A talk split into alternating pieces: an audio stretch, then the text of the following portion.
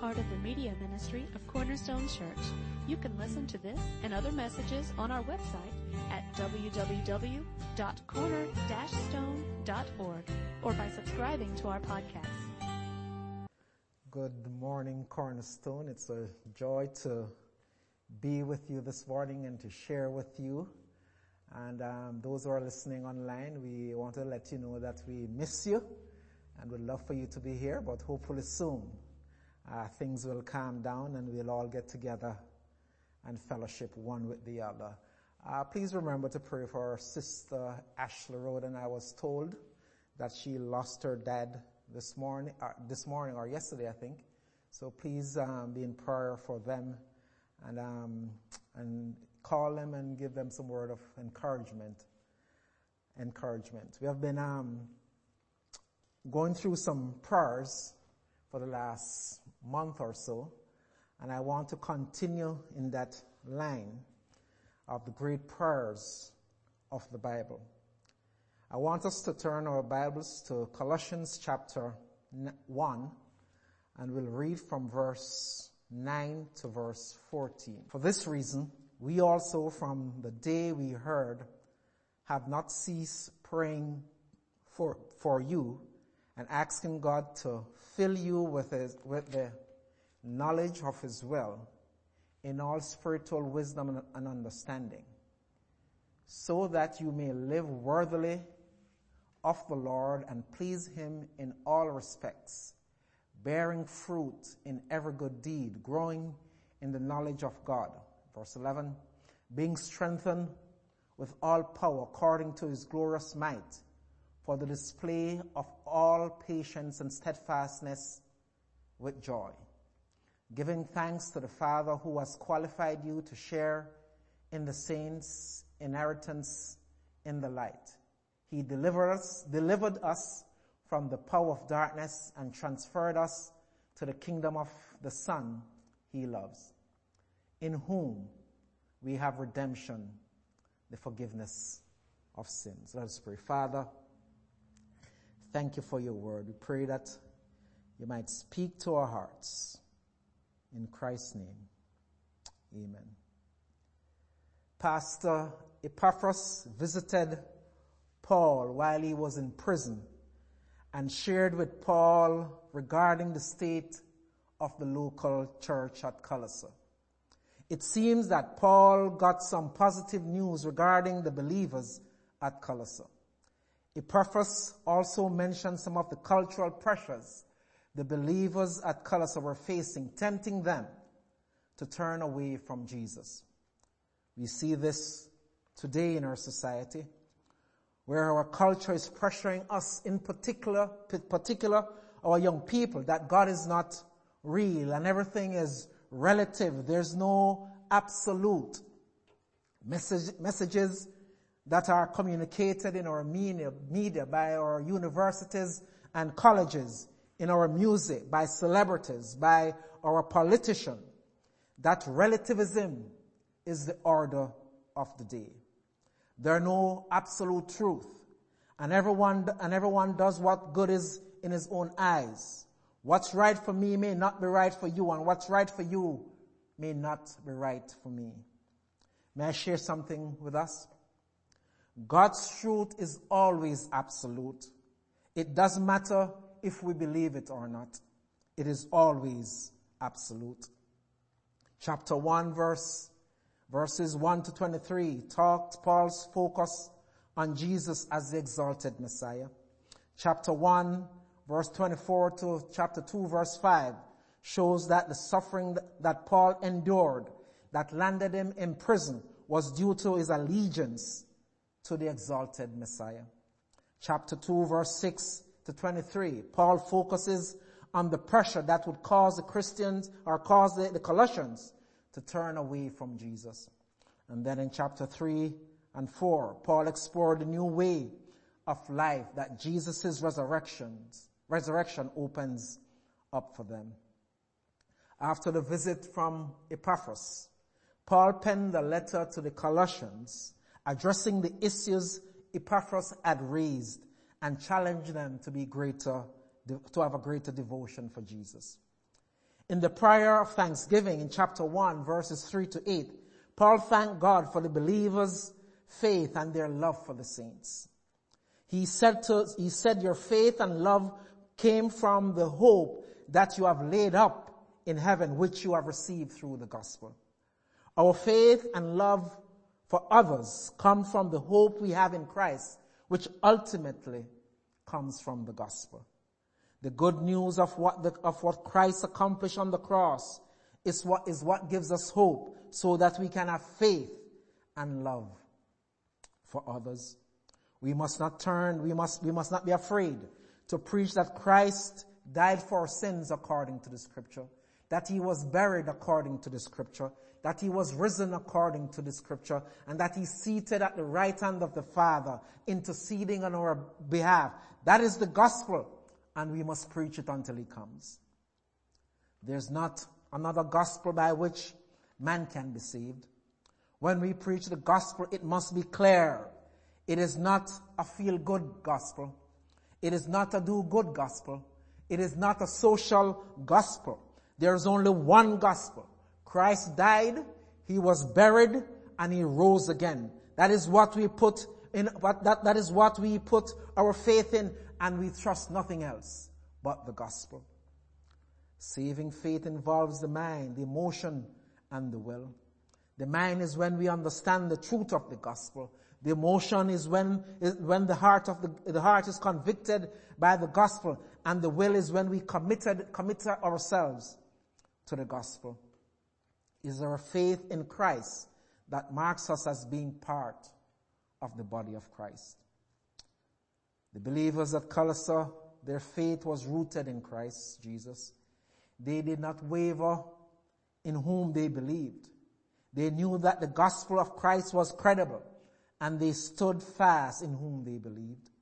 They loved God and they loved the people of God. They sacrificed their lives and they gave what they had. They willingly gave themselves to the believers. Their love for one another was indiscriminate. It did not matter how you look, where you came from, what's your educational background. It didn't matter what your social, economical, economical background, what's your financial status, whether you're from the hood or from the suburbs. They loved people. They loved sacrificially and indiscriminately. The believers in Colossae not only believed, but they loved others by practicing their faith. This all happened because of the hope they had in the gospel. This is what we, this, this, this is what gives us hope, the gospel hope. The gospel is what gives us hope. We will not find hope in our politicians, in any religion, in the laws of the land. The only place we can find hope is in the person of Jesus Christ, is in the gospel of Jesus Christ. The faith and love that you have comes from the hope that you have, which comes from the gospel. In 1 Thessalonians 4 verse 13 and 13 and 14 says, but we do not want to be you, we do not want you to be uninformed, brother, about those who fall asleep, that you may not grieve as others who do have no hope. For since we believe that Jesus died and rose again, even so, through Jesus, God will bring with him those who have fallen asleep. The gospel message gives us hope. The resurrection gives us hope. The return of our Lord and Savior, Jesus, Jesus Christ gives us hope. Even as we live here on earth, in our finite being, we have an eternal hope that starts at the moment of salvation and goes on into infinity. Our eternal, our eternal hope starts right here and right now. Paul then in verse 9 to 14 prayed for the church at Colossae. This is my prayer for us here at Cornerstone. Paul said, in light of your faith and your love for the saints and the hope you have in Christ, which is grounded in the gospel that you have received, I have not stopped praying for you. Paul prayed for a few, few things for the Colossians. One, He prayed for spiritual awareness or intelligence, verse 9. First, Paul prayed that the Colossians would have a spiritual awareness or spiritual intelligence. This is my prayer for us here at Cornerstone, is that we have a spiritual aware, we, we, we, are, we are spiritually aware. Let us not be swayed by every wind of doctrine that comes along. That, that, that sounds good, but let us intelligently align ourselves up with biblical truth. Ephesians 4, uh, 14 and 15 says, so we are no longer children, tossed back, tossed back and forth by waves and carried about by every teaching, by the, by the trickery of people who craftily carry out their deceitful schemes.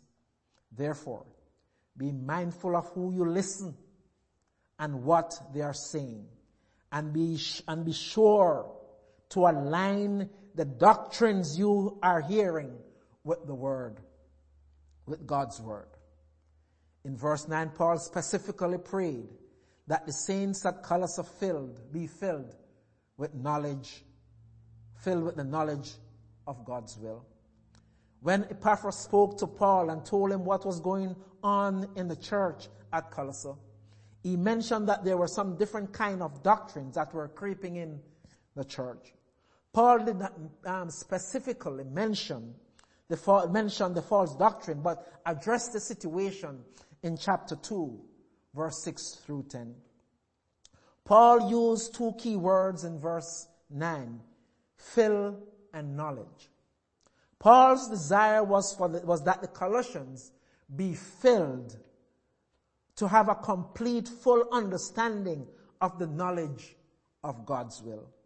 When we are filled, we are, we are, we are, we are controlled by the Holy Spirit. He has full leverage in our lives.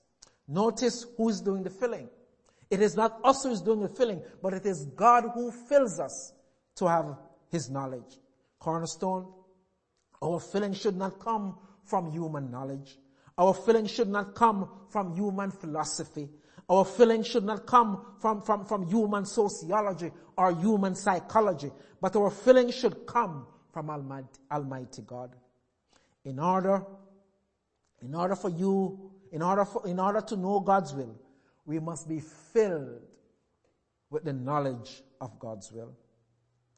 The idea, the idea Paul wants us to grasp is that we must know God. Paul prayed that the Colossians would be filled with the knowledge of God's will. What is Paul saying to us? What is Paul saying to us?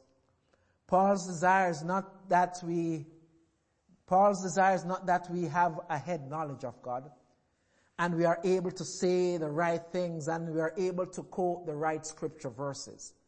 Paul's desire is that we have a heart knowledge of God, that we know Him in a personal and intimate way. My favorite passage of scripture is uh, Philippians 3 verse 10, which says, I want to know Him and the power of His resurrection and the fellowship of sharing in his suffering and becoming like him in his death. Knowing God's will does not come from fleshly earthly mind, but one that seeks to have a personal, intimate relationship, one that seeks to have a deep understanding of who the God of this universe is. God will give us the intellectual capacity to know His will in all wisdom and, and understanding. He gives us, He gives us the ability to know His truth and how to apply His truth. God will not leave us to fight for ourselves. He will not tell us, He will not tell us to do something contrary to His will. He will give us the knowledge, but also give us the ability to apply His truth. Secondly, Paul, he prayed for practical obedience, verse 10. Paul tells us that we must, under, that we must understand and know biblical truth in verse 9. The, then, in, then in verse 10, he tells us how to live or apply biblical truth. One cannot live or walk spiritually unless he or she understand biblical truth. This does not mean one has to go to Bible college or seminary in order to know God's truth or read a ton of books other than the Bible to know God's truth. If we want to understand God, we must go to the very source, the Bible, and not some other book.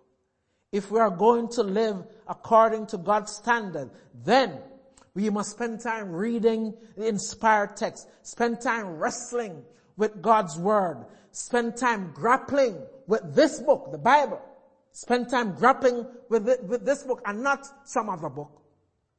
Not some other book. Spend time praying and asking God for wisdom, which He gives liberally. A true, a true, genuine knowledge, knowledge of Christ will reveal His life, a life that is transformed.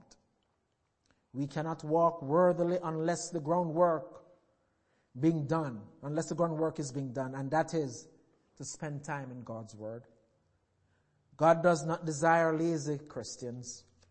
To live or to walk worthily to live a life of sacrifice, is one of commitment and determination. Worthily has the idea of equal standard. What Paul is saying, cornerstone, is that a believer must match the standard which God has set out, set out for, set out for us, which is to live a holy life. If Peter tells us, be ye holy because I am holy. When we follow God's standard, our goal is not to please man, but to please God. Whatever we do in this life, it should always be to please God. It is certainly not easy, folk. It is certainly not easy to please God. When, when, when the world is telling us right is wrong and wrong is right, our standard is not what the world says, but what the Holy Book says. Paul says in Galatians 1 verse 10, am, am, I, am I now trying to gain the approval of people or God? Or am I trying to please people? If I were still trying to please people, I would not be a slave of Christ. We are not working for man folk, but we're working for Christ. Let us honor him and obey him in all we do. A person who understands God's truth, who lives or applies God's truth, will honor God by, by bearing fruit. Thirdly, Paul, he prayed for moral excellence, verses 11, part of verse 10 and verses 11 and 12. Paul prayed that the Colossians would have moral excellence. There are four key results of knowing God's will and pleasing Him that will produce moral excellence. These are, these, these, these are bearing fruit, growing the knowledge of Christ, being strengthened with all power, and giving thanks to the Father. Bearing fruit. First one, bearing fruit. I believe has two ideas. One, we bear fruit by the work we do. Evangelism, helping those who are less fortunate, edifying the saints, encouraging one another, using our gifts and abilities to help others. This is more outward. Second way of bearing fruit is by producing the fruit of the Spirit. Love, joy, peace, patience, kindness, and so on. Many times we ask the question, how can I please God? Simply put, folk, bear fruit. Use our gifts, our talents. Use our, use, use, um, apply, apply our, our abilities. Pr- practice the, the fruit of the Spirit. That's how we, we bear fruit. Simply put. It's nothing magical or, or something great, but bearing fruit by, by, by, by using your gifts and abilities to edify, to help those who are less fortunate. Secondly, growing in the knowledge of Christ, which we have already talked about. Third, being strengthened with all power. Cornerstone, I pray that as you seek to know God's will and please Him, that God will strengthen you with all power in these times we need strength and patience. Paul uses some powerful words here, here, being strengthened with all power according to his glorious might. as I read this text, what comes to mind is that God is the one who gives us the strength, the power, the might to deal with the obstacles we face daily. God gives us the power to overcome resistance.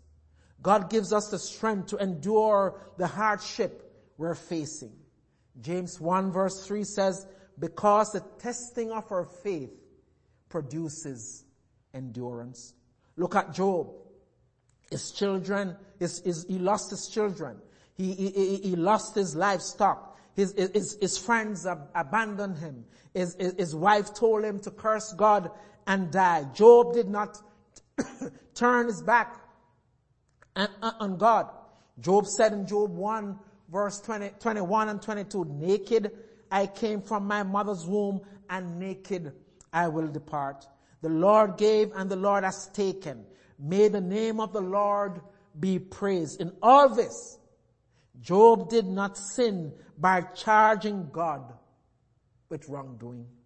James 5 verse 10 and 11 says, and after you have suffered for a little while, the God of all grace who called you to eternal glory in Christ Jesus will himself restore, confirm, strengthen, and establish you. God will give us the power, the strength to endure, to be patient even when the suffering seems unbearable, to remain patient under the heavy load. God did not promise us as believers that we will have no sufferings. He did not promise us that we will live a pain-free life or a trouble-free life. What he said is that he will give us the perseverance, the endurance, the strength, the power, the might, the, the, the patience to navigate through these troubling, troublesome times.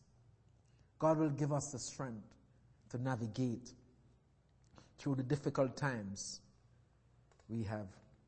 The last key result of knowing God's will and pleasing Him is giving thanks. As believers, we cannot go around being mad at everybody or constantly have a long, a long and sour face.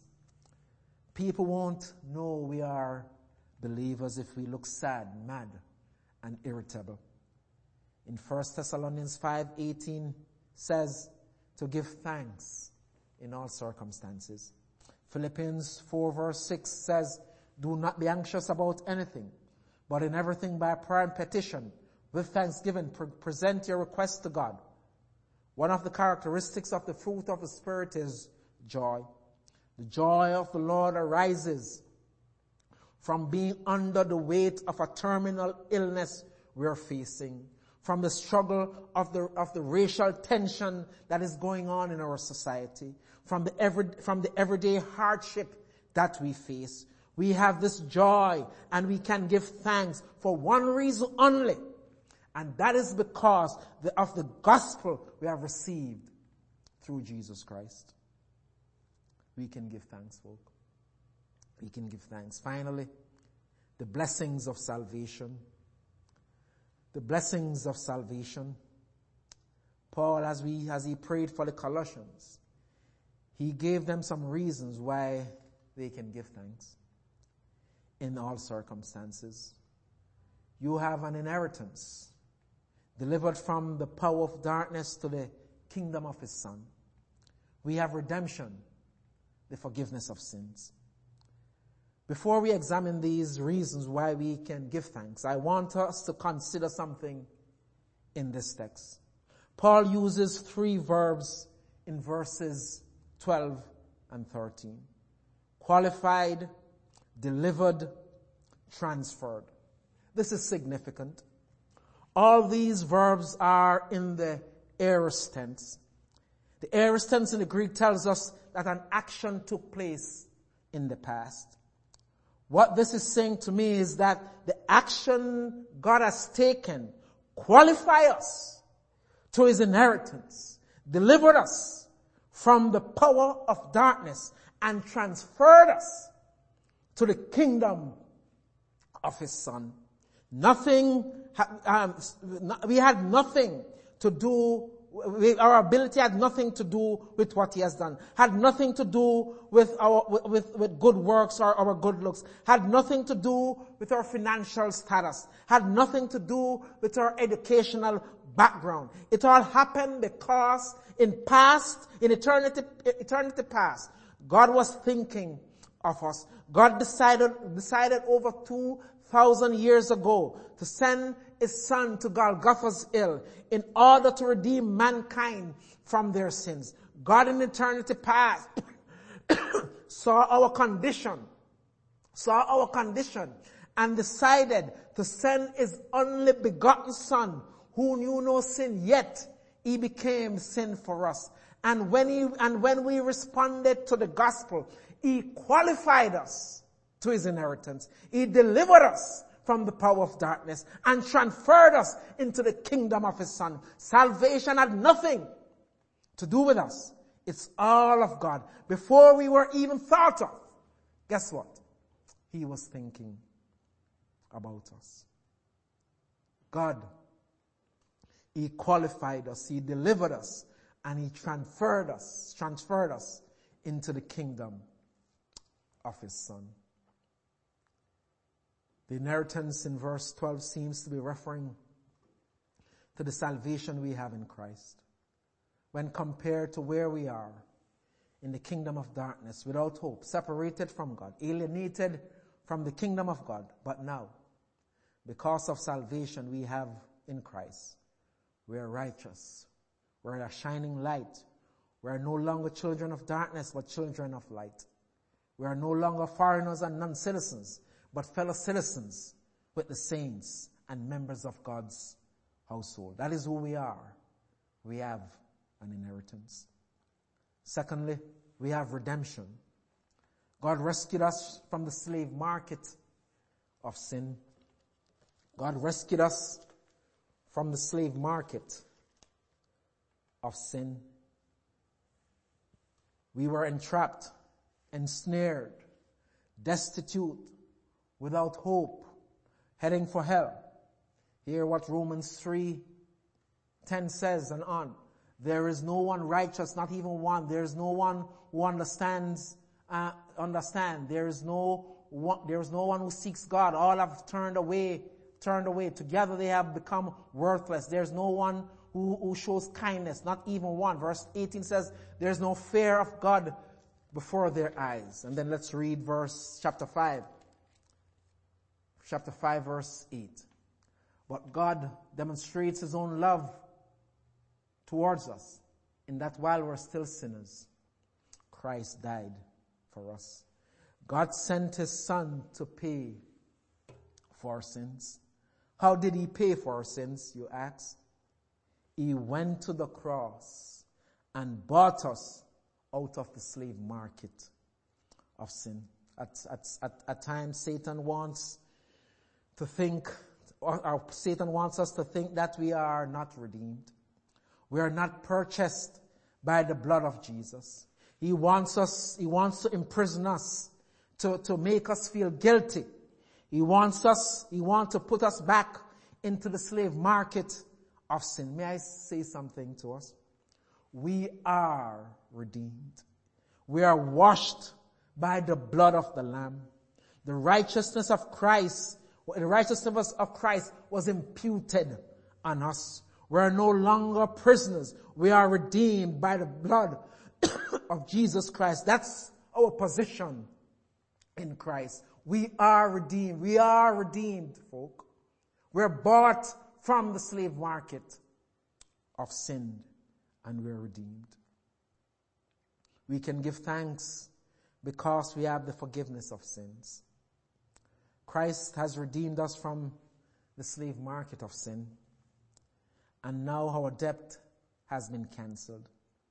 Satan cannot hold any debt over our heads, saying we owe him something. No.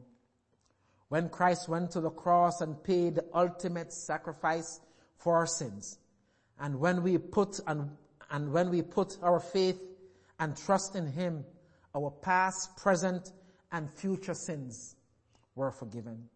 We are free from the power of sin, the, the, the penalty of sin, and soon the very presence of sin. Listen. There are no records. Listen folk. There are no records. There are no records. There are no more records, no, no, no, no historical writings, manuscripts somewhere of our sins. It has been paid in full to those who have trusted in Him. Let me share something with us. The forgiveness of sin is all because of the grace of our Lord and Savior Jesus Christ. God, in His infinite wisdom, decided to forgive you and me of our sins and position us in Christ because of what He accomplished on the cross. Forgiveness of sin is not of our own doing. It is all because of the grace of God. In conclusion, my prayer cornerstone is the same as Paul's prayer.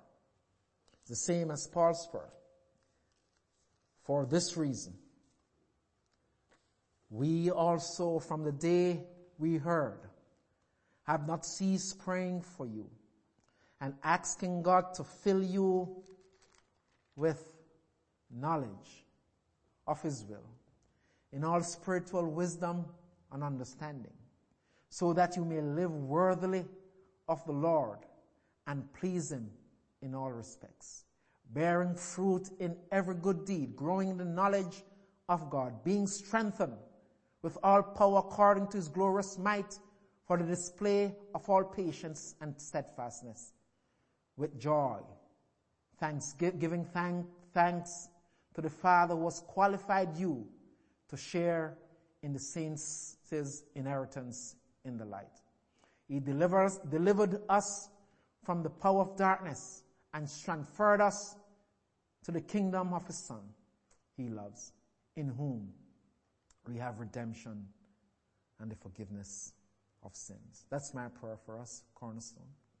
I pray and sincerely hope that as we seek God, we may understand who He is and understand the inheritance that we do have in Him. That the fact, the fact, the fact that He has redeemed us and He has forgiven us of our sins. It's all because of what He has accomplished on the cross. Uh, what He has accomplished on the cross. I pray that this will be our prayers and we'll seek at all times to honor him in all that we say and do. Let us pray. Father, we thank you. Thank you for your word. Thank you for who you are. Father, pray that we might seek you. We might be, we might seek to be spiritually aware. We might follow you in all that we do. We might, we might apply your truth. And Father, we will give you thanks in all that we say and do, realizing what you have accomplished on the cross for our sins. You have given us an inheritance. You have redeemed us. And you have forgiven us of our sins. Father, we thank you for who you are and what you have done. May we apply your truth to our lives. In Christ's name, amen.